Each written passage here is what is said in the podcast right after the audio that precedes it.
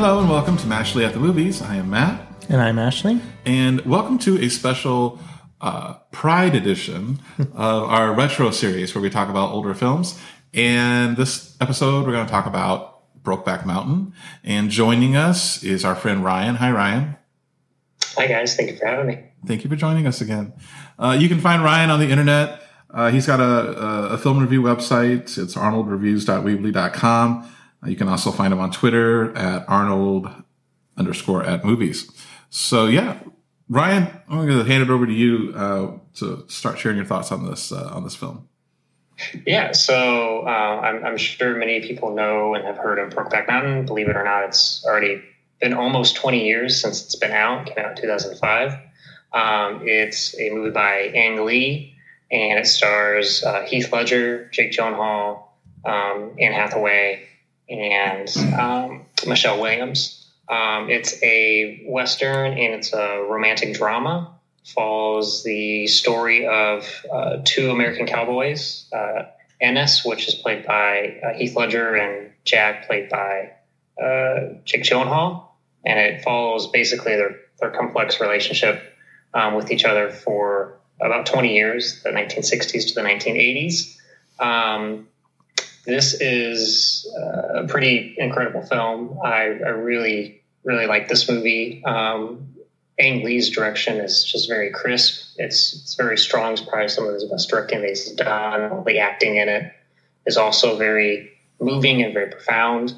Um, it, I think what really sticks with me every time that I watch Brokeback Mountain is the score.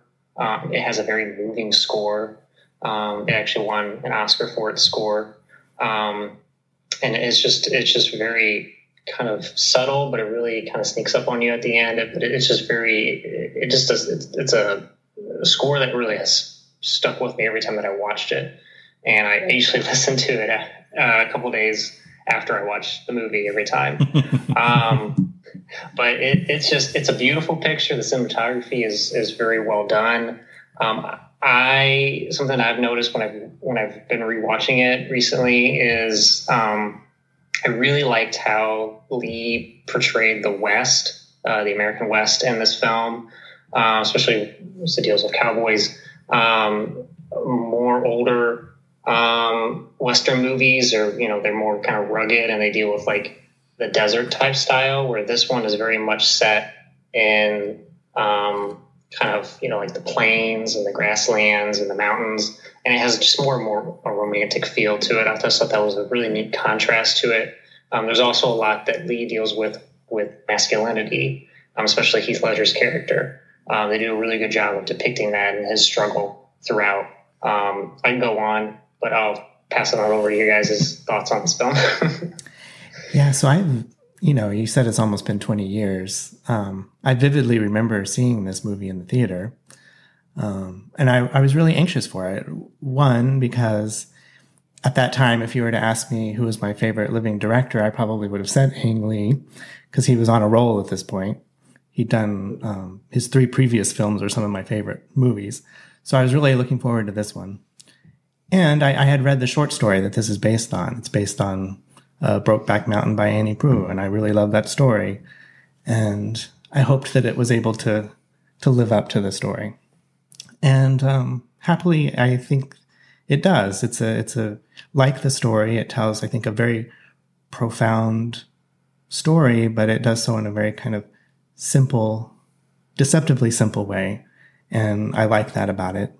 Um, everything from, you know, just the, just the tone and the pacing and the score, like you mentioned, it's all deceptively simple. Um, and it kind of, you really are kind of lulled into this story, pulled into it. And it's, it has just a very kind of romantic feel, but, but also there's all this, um, like the characters, there's all this emotion kind of under the surface. So I think that it does a good job of projecting that, presenting that. So I think Ang Lee's direction is great. The performances across the board are really wonderful. Um, this time watching it, I was really struck by performances of Michelle Williams and, and Anne Hathaway, who played their wives, but they're two very different characters. And I, I thought that the way that they played their parts were um, very effective as, as well. And I don't think I had noticed that um, so much the first time. So yeah, the direction, the performances, um, it's all really good, and I'm glad we got to watch it again. yeah, I should mention that. So this movie is the story starts out in 1963 in Wyoming uh, on the titular Brokeback Mountain, and then it follows these characters over the next like 20 years. And so when we meet. Uh, Ennis Del Mar and Jack Twist, who are played by Heath Ledger and Jake Gyllenhaal, they they're like 20 year olds, and yeah, they're just working for uh, a few weeks or months. I'm a little unclear on that, but anyway, uh, up on Brokeback Mountain together, herding sheep, making sure the wolves don't get the sheep, and yeah, that's kind of where their their um, feelings start to to bloom for each other. Uh, I forgot until we were watching this again. Randy Quaid was in this movie. Yeah. who plays uh, he's he plays their employer and not a terribly nice person. Um, that reminds me, I, I, actually think I haven't watched this movie since it came out in, in late 2005. Um, I mean, we rewatched it just for this episode, but yeah, um, I remember Ashley, you and I made a special trip like two hours north to Chicago, I think, to see it because it wasn't. We wanted to see it as soon as it opened in like a major city, um, and it's funny. So rewatching it this time, I was struck uh, initially. I thought, oh my god, I'm gonna have to do a reassessment on this because I remembered. I mean, it's been one of my favorite movies for the last almost 20 years, and then I was watching it again, and it the first part of it or so is very languidly paced. It's just um, you know Heath Ledger and Jake Gyllenhaal's characters up on this you know mountain range in Wyoming herding sheep and it's see the different weather weather patterns. You see them trying to shoot off, you know, coyotes or wolves or whatever. You see them eating beans. you see them just kind of like bathing and looking at the beautiful vistas, and it's just a lot of that. And I thought to myself, oh, this this this is not as good as I remember. But what happens is, and, and is that sort of setting up their their relationship, and it's just sort of setting the the tone of the film, which I think is you, you need that that time. I think that the movie spends there in order to appreciate like everything that comes later as we follow these characters throughout the next 20 or so years of their lives. Um, and so I also want to give a shout out to the film score, like Ryan did. It's uh, Gustavo Santaolalla, who is uh, did a great job with this. I particularly like the the main theme, which I think they call Wings, uh, the main theme to Brokeback Mountain. That's quite good. Uh, cinematography is by uh, Rodrigo Prieto. Just beautiful looking film, and especially some of the shots, even some of the like more not in your face shots, but there's like a scene later on in the movie where Jake Gyllenhaal, I think he goes down. He's living in Texas, and he goes down into Mexico to basically find a male prostitute because I think by this time he's already got a wife, he's got a child, but you know he's obviously you know has this you know he likes men, right? So he goes down into Mexico to look for prostitutes, and he and this male prostitute walk off together, and it just they just walk off into this black void, and I just thought that was very interesting framing and a very interesting moment there, and uh, yeah, I mean I. Yet, yet again, by the end of this movie, I found myself very moved and almost kind of on the verge of tears. Um, I, I, I, I, found it such an emotional, it packed such an emotional wallop. Um, but I'll throw it back over to you, Ryan. Yeah, it is one of those films, like, you know, it takes its time at the beginning, um, but that build up towards the end and it just, it, it really kind of sneaks up on you. Um, and, it, and I think that is to Lee's pacing of the film. He was able to really take it and you follow that journey of these two men, and then um, it, it, really just gets you at the end. Um, uh, heartbreak, you know, comes on out, and um, the performances are just um, top notch. Um, one thing that I really um, have appreciated and noticed more when I watched this film is uh, Ledger's performance particularly stands out, especially his even his stature and his body language throughout the film. You can just see um, his struggle and the way he postures himself, and certain of that is with the framing as well of the camera. Um, but uh, there's just a sense of just struggle, um, and that he does a really good job without even using his words, just within just his whole body language. It's very well done. Um, I think this film has proven um, to be uh, a big impact on the industry when it came out. It, it's it's it's lasting impact, even though it didn't win, you know, the best picture for the Oscar, um, and it should have. Um, it still is one of those movies that is more remembered now. Um, uh, years later, people still talk about it, and it's still referenced to um, being such a big um, achievement in filmmaking and helping out um, other films come after it. Yeah, I was thinking as we were watching it, I was thinking back to the first time we watched it and what a different time that was. And one of the things that I really loved about the movie when it first came out was that it told this story of a gay romance in such a sensitive way and in, in such a accessible way. I think there was, you know, when the movie came out, there was a lot of, you know, gay rights was very divisive. There was no gay marriage. Um, it was just a, you know, it was a very different time. A lot has changed. And, gay rights are still very divisive, unfortunately. right, right. Um, but we have made a lot of progress over the last true. 20 years. That's true. Um, so, and to me, this movie felt like something that was not made necessarily for gay people, but for the general public. Something that was maybe more accessible and could introduce them to you know another another viewpoint. So I felt like the movie was very important at the time, and I and I still do. I think it made a difference. Um, I would agree with that.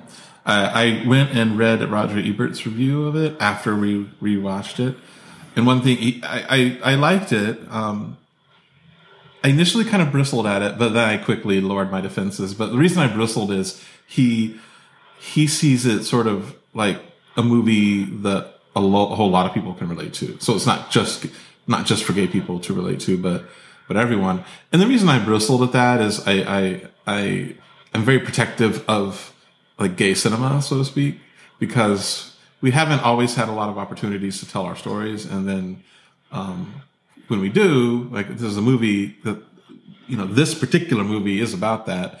And then someone comes along and is like, well, you know, this could be about like, you know, and I'm like, wait, wait. But I quickly lowered my defenses and realized, well, no, that's great. If, if, if people can relate to this and they find, instead of finding these two characters, instead of being alienated by them, they are, they see themselves and them, not necessarily gay, but, you know, um, because the one thing Ebert mentioned was this could be a story uh, uh, about a love that cannot be due to like uh, race or religion. I mean, there's been plenty uh, of those uh, depicted in in the arts and also in real life.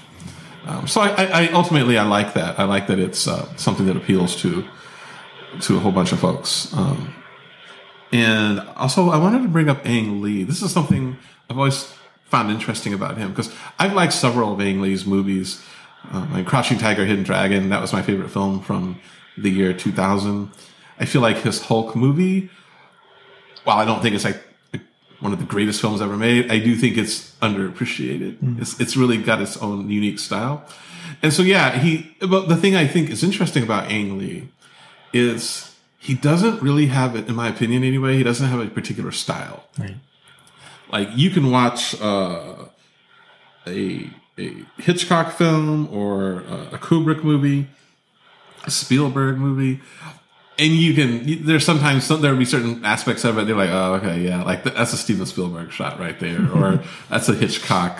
That's a Hitchcock move, you know. And yeah, Ang Lee, he's just sort of kind of like a, a journeyman director who he when he when he goes onto a project for the most part it, he knocks it out of the park and does a really good job with it and yet i can never detect any distinct style no. with him the the movies that i was thinking about that he had made previous to this some of my favorite movies but he goes from the ice storm to sense and sensibility to crouching tiger hidden dragon to this i mean four more different movies you you couldn't imagine. Mm-hmm. So it's just really cool that he's that he's able to do that. But you're right, he doesn't really have a, a style. Yeah, and want to give a shout out. So Ashley and I, we're we're here in Champaign, Illinois, home of the University of Illinois, and Ang Lee is an alumni of the University That's of right. Illinois. That's so uh, he spent some time here with us. But yeah, uh, back to you, Ryan. Sorry, I don't want to. Oh, I, I agree. I think that's just the versatility of Lee's uh, filmmaking. Um, it, it is interesting to, to, if you look at his filmmaking and just each different movie, there's not really a thread that connects, you know, like Kubrick or Hitchcock or Spielberg. And there's little pieces they always, like little trademarks that they like to have in the film, and you can detect that. And he doesn't really have that because, yeah, he went from Hulk in 2003 to Brokeback Mountain in 2005 uh, Life of Pi in 2012, Mm-hmm. um, and and they're all very unique and very much their own type of film. Um, but he's the one that really crafted it still, um, and it's just interesting just to see um, his type of you know it, it's still very much his style, but he doesn't have a like a a common style. He's very much you know he can he can kind of do it all in a sense. You know he can take a project like Matt said, and he can kind of make it what that project is and what it's calling for. Um, it just kind of shows his craftsmanship there. Yeah, definitely. Uh, and I do. I think I forget which one of you mentioned. You, you gave a shout out to Michelle Williams and and is it Anne Hathaway. Yeah, I kind of appreciated their roles in this a little bit more this time. Um, it, you know, it was just a, and I know there's certain pockets uh, uh, still in in the, in the United States today that people grow up and they're not accepted for being gay, and they sometimes have to, you know, kind of closet themselves for that. But particularly back when this, the events of this story are set, you know, it's uh, it was very much the case, uh, particularly where they're coming from. And so, yeah, I, that is a sad situation for you know these these two men, but it's also you know, it also bleeds over into like the women that they decide to settle down with because they're you know um, they're obviously kind of basically caught in this in this web of, of prejudice that prevents these guys from kind of like wanting to be who they are. I know I've seen some articles over the years where um, a few more like progressive minded folks kind of want to like uh, analyze the the the sexuality of the, the Heath Ledger, Jake Gyllenhaal characters, and say like, well, maybe they weren't like totally gay, maybe because some they partly seem kind of happy with their wives in a way, so like maybe they're like bisexual and sure, yeah, but I I, I, I think that takes away a little bit from maybe the the tragedy of of the story. Yeah, I, I agree. I think that I'm glad that the movie focuses on the the wives a little bit and tells their story because you know they're not accepting gay people and forcing gay people to live closeted. That has an impact on gay people, but it also has impact on other people, the people that they're you know because of expectations, the people that they're forced to marry, or you know people that they marry out of out of obligation. Um, it has a real tragic effect on them as well. So I'm glad that the movie focuses on that. Yeah, um, the there's a part of this too that I like that focuses on upbringing, and now everyone's different, right? So you know you can have similar upbringings, but you know come out differently. But you know both the the Jack character and the Ennis character, I think they come from more rural, conservative um, households, uh, and the Jack character played by Jake Gyllenhaal, he uh, he seems much more willing to kind of buck the society and want to like he wants to like settle down somewhere. Like just him and him and Ennis like let's just settle down together somewhere together and be and be with us uh, ourselves together. And and Ennis um, is not about to let that happen because you know one of the sort of central themes here is when he was growing up his dad uh, there there had been like this like older gay couple or people presumed were gay who like these two older men who lived together and everyone thought they were gay and they probably were and um, yeah one day some of the the men from the town like basically beat him to death and then uh, Ennis's dad took him to look at the bodies and ennis even says he's like, I don't know, maybe my dad was one of the men that killed them. I, I have no idea. But so in Ennis's, I mean that, that that's something that was like emblazoned in his psyche when he was younger. Is like if you try and live at all as in like an out gay person, then you know you're you're basically opening yourself up for uh, for murder, I guess. And that's certainly something that happened, um, unfortunately. So that's another tragic bit of the story. And this movie, I was thinking about this when we were watching it last night. The this is a movie that falls in the era of gay cinema where it was the doomed romance. I've talked on this podcast before about you know, particularly like in the in the '90s when I would like you know me and my friends would rent a movie that was about you know gay people. At least one character in there always had AIDS and it that at some point, even if there are other things going on, that character would not always, but oftentimes succumb or get worse uh, as the movie went on. And there was a, lot of movies like that. And then it felt like maybe starting around this particular period, uh, the Brokeback Mountain came out. Then it became like the doomed gay romance, and Call Me by Your Name is in that category. But I feel like in the last few years, we've ex- it's expanded into uh, just just regular movies about gay people, right? Just mm-hmm. uh, falling in love or dating or or what have you. And I think that's that's that's a relief, right? I, am glad we've kind of reached that point.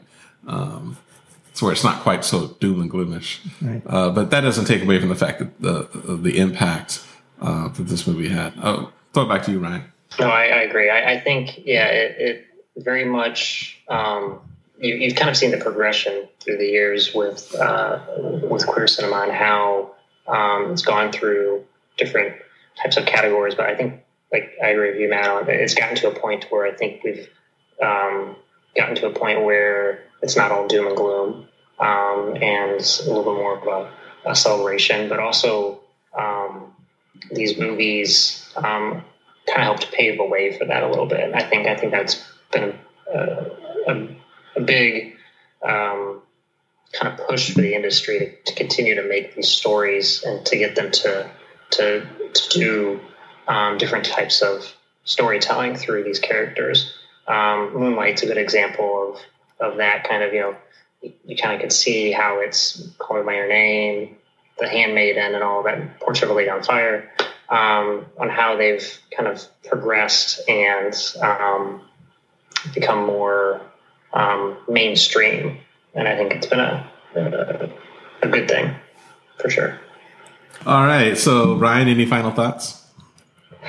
Only one final thought I have is there is a shot um, in here that is probably my favorite out of the whole film. Um, it's the fireworks scene where um, Jake, uh, Heath Ledger's character um, basically like there was a bunch of rowdy men um, like they're watching a fireworks show and he's with his wife um, Michelle Williams and their kids. And so he starts you know telling them to, to be quiet and, and yelling at him he gets mad. And so you kind of see a contrast of like him trying to like get up and like fight them because he's trying to be like big tough and masculine um, and then there's a it's like a lower shot of him looking back at his wife in the back right hand corner with the fireworks going off in, this, in the display, and you just get to see the body language and the weight on his shoulders. It's just a really beautiful shot. It's also kind of tragic in a sense, but it, it's just a it, it's, it's kind of haunting and as well. But it, it's just a really good shot.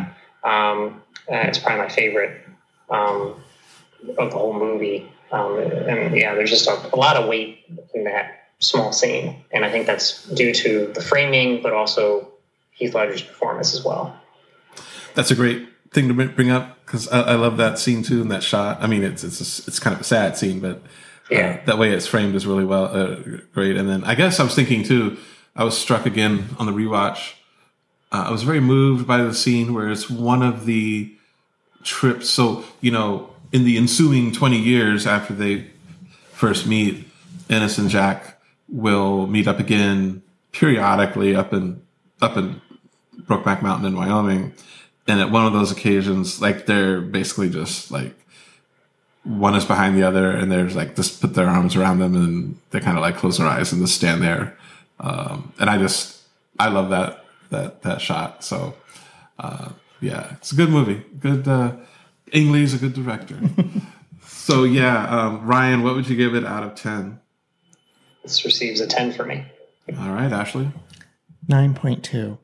All right. So I give it a 10, and our score is a 9.7. That is Brokeback Mountain. Uh, Ryan, thank you for joining us again. Thank you guys for having me. Thank you all for listening. Thank you.